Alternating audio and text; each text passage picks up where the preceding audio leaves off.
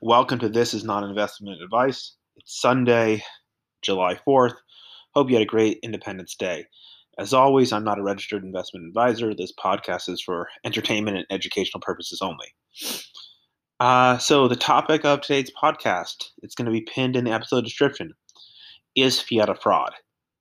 So, a little background Ricardo Salinas, he is the third richest man in Mexico. He has decided to do an interview that's gone public where he's saying fiat is a fraud. Uh, he specifically references, references the Mexican peso. I don't know if it was like an old type of Mexican peso. Used to be, he's Mexican, used to be uh, 20 to 1. Now it's 2,000 to 1 or 20,000 to 1.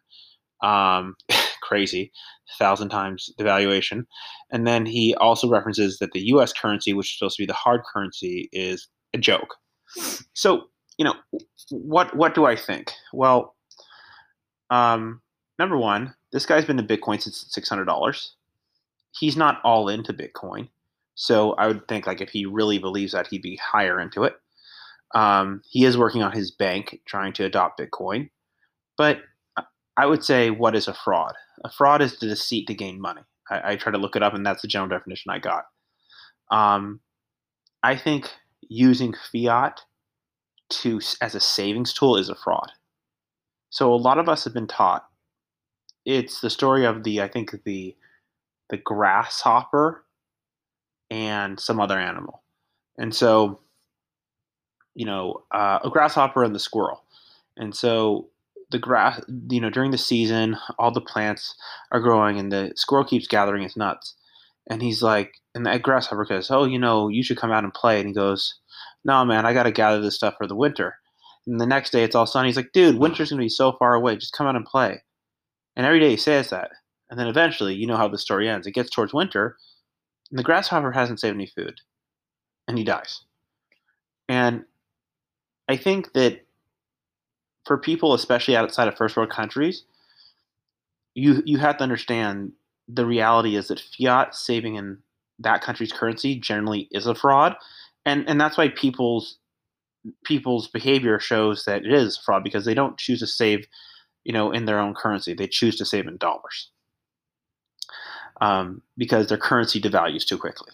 They might get paid in it but they're not going to really save in it. Michael saylor takes talks a really good idea about a savings technology being a savings being like a battery that holds a charge. And as some quick math if your dollars in purchasing power are losing 5% a month i mean 5% a year you're losing about a quarter of your value within five years and about half your value within 10. It's not totally 10 because it has, ne- it has negative compounding, but you understand what I'm saying. Um, we have to understand why these central banks are printing. And I, I really want to do a deep dive here.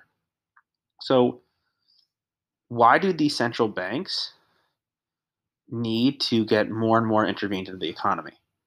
Are they like evil? And so my answer is they're not necessarily good people, but they're just coming into a situation probably trying to do the best they can do, although it's ridiculous. You see, there should be recessions. And one of the guys that I follow, Jeff Booth, talks about deflation. So he says technology is deflationary. So what that means is, you know, think think about your life, okay? So you get up and you wake up and let's say you get up and you get out of your house or apartment. Stop. What wakes you up? Oh, you have an alarm clock on your cell phone. You have to use you used to have to pay for a separate alarm. I remember buying alarm clocks. Uh, okay, so it's eliminated the alarm clock. Cool. You go out. You go and you go to your coffee machine. Okay. Now you can argue with me back and forth, but the way that it used to be done is you've got to get these full these good coffee was expensive, or they didn't have good coffee. They had Folgers crystals, disgusting. But you put this thing in your machine, makes it for 50 cents or a buck. We could argue whether that's expensive or inexpensive. Cool. You eat breakfast, you open some eggs. Now, technically, the genetic research that's gone into producing eggs in these disgusting poultry farms, uh, they should be mass producing eggs. The cost of eggs should be dropping like like it's hot. Also, let's think about that truck getting to drive to you, right? To drive to deliver the egg. You now have trucks that are super fuel efficient and safe and can transport a lot more. That should drive the cost down cheaper. You have fracking to get gas. That should drive it cheaper. Then you get to you get to work. Cool. You have your own computer that's now under a thousand bucks that can support all your systems. And your clothes, right? Think about your clothes. Your clothes used to be made by hand. Now a machine makes them. So so prices should be dropping, and the idea is is that if there is this deflation that occurs, right, that does occur, it's going to be a good thing for certain people.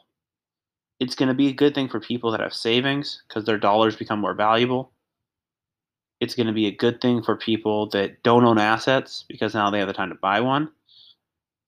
It's going to be a good thing for people that own the debt it's going to be a horrible thing for people that owe the debt because if prices actually if there's deflation the value of the cost like if there's deflation everything's dropping well what do you think's going to happen to your wages? They're going to drop. And so the people that owe the debt are going to have a lot harder time i think affording those payments. And so what really happened in the great depression was a deflationary spiral. And although we fear inflation, deflation I think is much much uglier. We we don't really know what this thing looks like like most of us alive because we weren't around the Great Depression. Because if you think about it, right, if prices start falling, there's FOMO up, there's FOMO down. But if prices start falling, you're not going to invest your money. It's going to stop investment. It's going to stop growth, and that can create a a a a, a domino effect. And the problem is, right, is that you have a highly leveraged society if you have a 2008 moment again, be rough. And so, so, but why does that mean? Let's, why does this mean? What does this have anything to do with fiat currencies? Well, whenever there's financial problems in a country, what should happen? You can have your own answer to that. But what should happen is, in my opinion, is okay, you have a financial situation.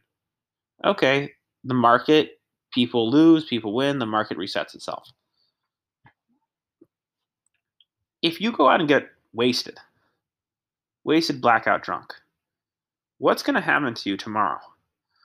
You're going to have, you're going to throw up. You're going to have to drink a lot of water, probably puke that up too, and maybe you'll sleep it off on the weekend. Maybe not. But your body is out of balance and then it rebalances itself. The same the same thing is with economics. So if you start having prices fall or an economic recession, the market corrects until it's brought back into balance.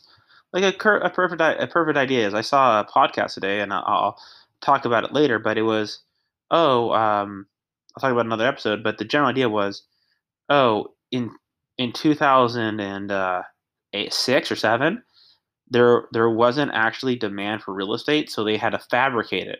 And this person believes that actually the reason there was a lack of demand for real estate was that the people that should have been buying houses, well, if you trace them back 30 years, that's in 19 uh, that's in the 78 i think when abortion was legalized which drove down birth rates and so there's a real lack of buyers now that's something i'm going to go into in the future and, and see that holds water but realistically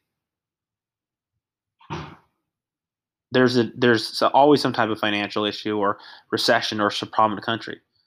But now the people, right? They tell the government, "You better bail us out." And so, what does the government do? They print money, or they lower interest rates, because the Fed and the Treasury they're now political tools. If you don't believe the Fed's a political tool, you must be sleeping under a, a rock. They are a political tool, and so when you give the government the power of using guns on people or using the wet dollar is just money on people, right? You can buy votes. Think about it, right? Biden's been in office for almost like four or five months. Just started. When does he have to start recampaigning? In a year and a half. He's already thinking about his next term right now. And so the reality is that nobody can win an election in probably a bad economy. And so these people will continue to use this, you know, this power of printing of money to keep the thing going because and most people, right, they're getting fooled. It's not things are going up, it's just inflation. It's the purchasing power sucking. But it's not really inflation even. It's debasement. And debasement is the purposeful devaluing of money, and inflation is when usually one country goes crazy and their currency gets out of whack.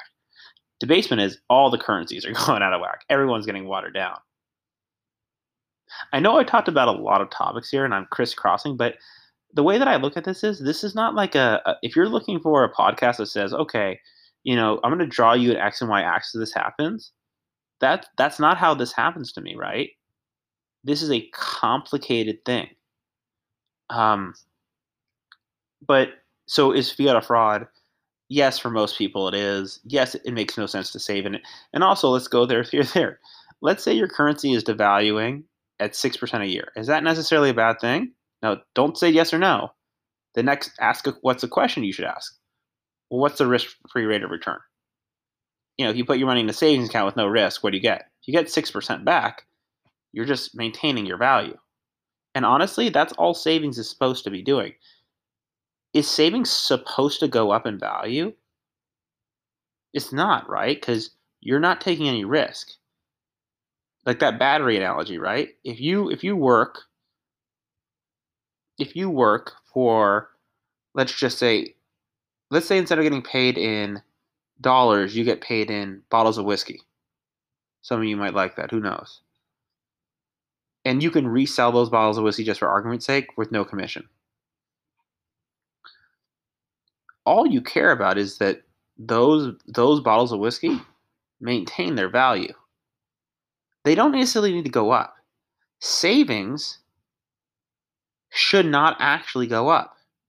Because if money is truly energy, all it should do is maintain its energy. So if you get 6% of your savings and 6% inflation, you're fine. Now, what now when you talk about fiat as a fraud, let's come to the real issue, right? We can talk about what is inflation or the cost of living going up by versus savings. Well, savings are zero right now. So what's the cost of living? So the government wants to tell you, oh, the CPI index or the CPI core, it's under 2%. Now it's a little over 2%, blah, blah, blah. I'm going to run a house analogy. So in my neighborhood, a house in 2017, there was 1,800 square feet, was about a million to 1.5. 1.05 or 1.1. Let's say in that range. 1 to 1.1. Okay. Now the house, that how, how house is 1.4 to 1.5. So what I did was I said, okay, what's the price difference, right? And you understand rates are much cheaper now. So the payment's gone up a bit, but it hasn't skyrocketed. But remember, on my old podcast, the real cost of real estate is not really the payment so much being different, it's the cost of the down payment. So, how much has the down payment gone up by? It's gone up by about mm, since 2017, which is almost four years about four years ago. It's gone up about 40%, give or take. So the payments maybe gone up 25%. Still a lot, but not nearly as much as 40. So if we average at that throughout the years, my guess is and most places the cost of living is going up by anywhere from 10 to 15% a year. Now, I also see this in luxury goods, right? So look at the cost of Rolexes, look at the cost of vintage sports cars, look at the cost of stuff you want to buy. See, at the, look at the stock market, right? Perfect amount. The stock market. What what was the the, the in 2017? let's just take a look. So I just put in QQQ, and in 2017, it was about 145. It's 350. It's more than doubled.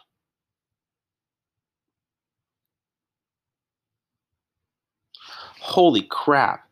In 2000, oh, so in March of last year, it went from 234 to 170. It's now it's now doubled there in a year. You think there's not a lot of printing people? So if fiat is a fraud, which I believe it is, and we now know why it's a fraud because the government needs to be politically popular. They need they'll use this tool. They'll use a lot of tools, right? But they'll use this tool. So then it brings us into a solution of, uh, or it brings an idea of, so what's the solution? And that's really for you to decide. I think that most of us, especially in the first world, we really haven't been paying attention to what's really going on. It's the devaluation of currency at all costs to maintain the system. Now, I hear people talking about, oh, they're going to have deflation, the stock market's going to fall 80%. Do you really think the government's going to let the stock market fall 80%? Let's just go through that. Let's just go, oh, stock market falls from, you know, 35,000 Dow to, you know, 7. You really think, or uh, S&P, you really think anything happen? You think the S&P is going to go from 3,400 or whatever it is today to, I don't know, like under five under uh, under a thousand? Do we really believe they're going to let the bond market blow up? No, we're just going to keep borrowing from the future, and that's what I want you to pay attention to is trends, right? We saw this huge real estate collapse in 2008. But if you look 20 years ago, real estate continues to go up. Why? Rates continue to go down. Okay? all these people are saying, oh, if there's inflation, the Fed's going to jack up rates. Really? Hey guys, hey gals, let me tell you something. What happens if the Fed jacks up rates like 2 3%? Let's say their average bond, the average rate they pay on a T bill is 4%. 4% of 30 trillion is 1.2 trillion. That means at the end of the year, 1.2 trillion plus a 700 million, a 700 billion dollar budget would bring us to 1.9 trillion. You really think the government's going to spend 48% of their revenue on just interest and the military, they're going to have to keep borrowing. I mean, they do that, the borrowing would go insane. They will not allow real pain to happen, right? They'll continue to do what they've always done, which is kick the can down the road. And one of the costs that we'll pay by this kicking is debasement. And in other countries, it will be even worse. So I think the dollar actually doesn't crash because the other countries are even worse. But I do also think the demand for the dollar by many institutions especially dollar denominated bonds, will look for other assets. And that's what really Bitcoin is. It's an insurance policy to me. I hope I we've been living like fiat is a fraud, people. That's not like, oh my God, how did this happen? Of course you know how this happened. The government always wants to give good news. And because the Fed is now essentially in anything but words part of a, is a political system, a political tool, they'll keep using it. I don't know why this is so hard for me to understand because you know it's been so hard for me to understand. I don't know if you share this sentiment. It's because I expected better. I'm like, hey, these leaders, they couldn't do this to us. They couldn't take, you know, money from the poor people and devalue their assets. They can. And they will. You think John McAfee killed himself? Come on. And and I think that's the thing to pay attention to, which is if you're in this space, you really have to think 10 years out.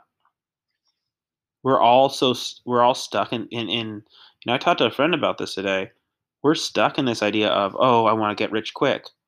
But that's not a bad thing. It's because the cost of living is skyrocketing. And the demographics of who owns the wealth is changing. A lot more at the top you know, the most important thing is for you to make your own decision and, and, and learn and try to be, in my opinion,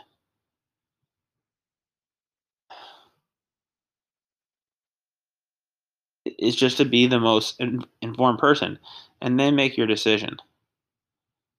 You know, I do think that what's real. Oh, and by the way, after uh, the Mexican, uh, uh, after the Car- um, Ricardo Salinas said he's uh he's uh he's going to uh you know have his bank buy Bitcoin or try to use his bank to buy Bitcoin.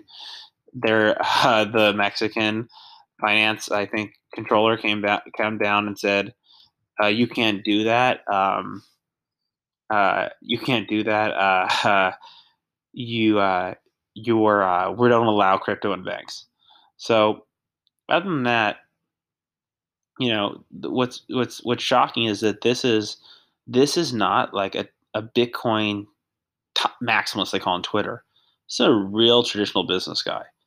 And I wonder how many more billionaires see this problem. And as much as retail, we get all all up in this noise. Maybe this is much much bigger than we can actually imagine. So other than that, guys and gals, um, thank you so much, and I'll talk to you soon. Bye bye.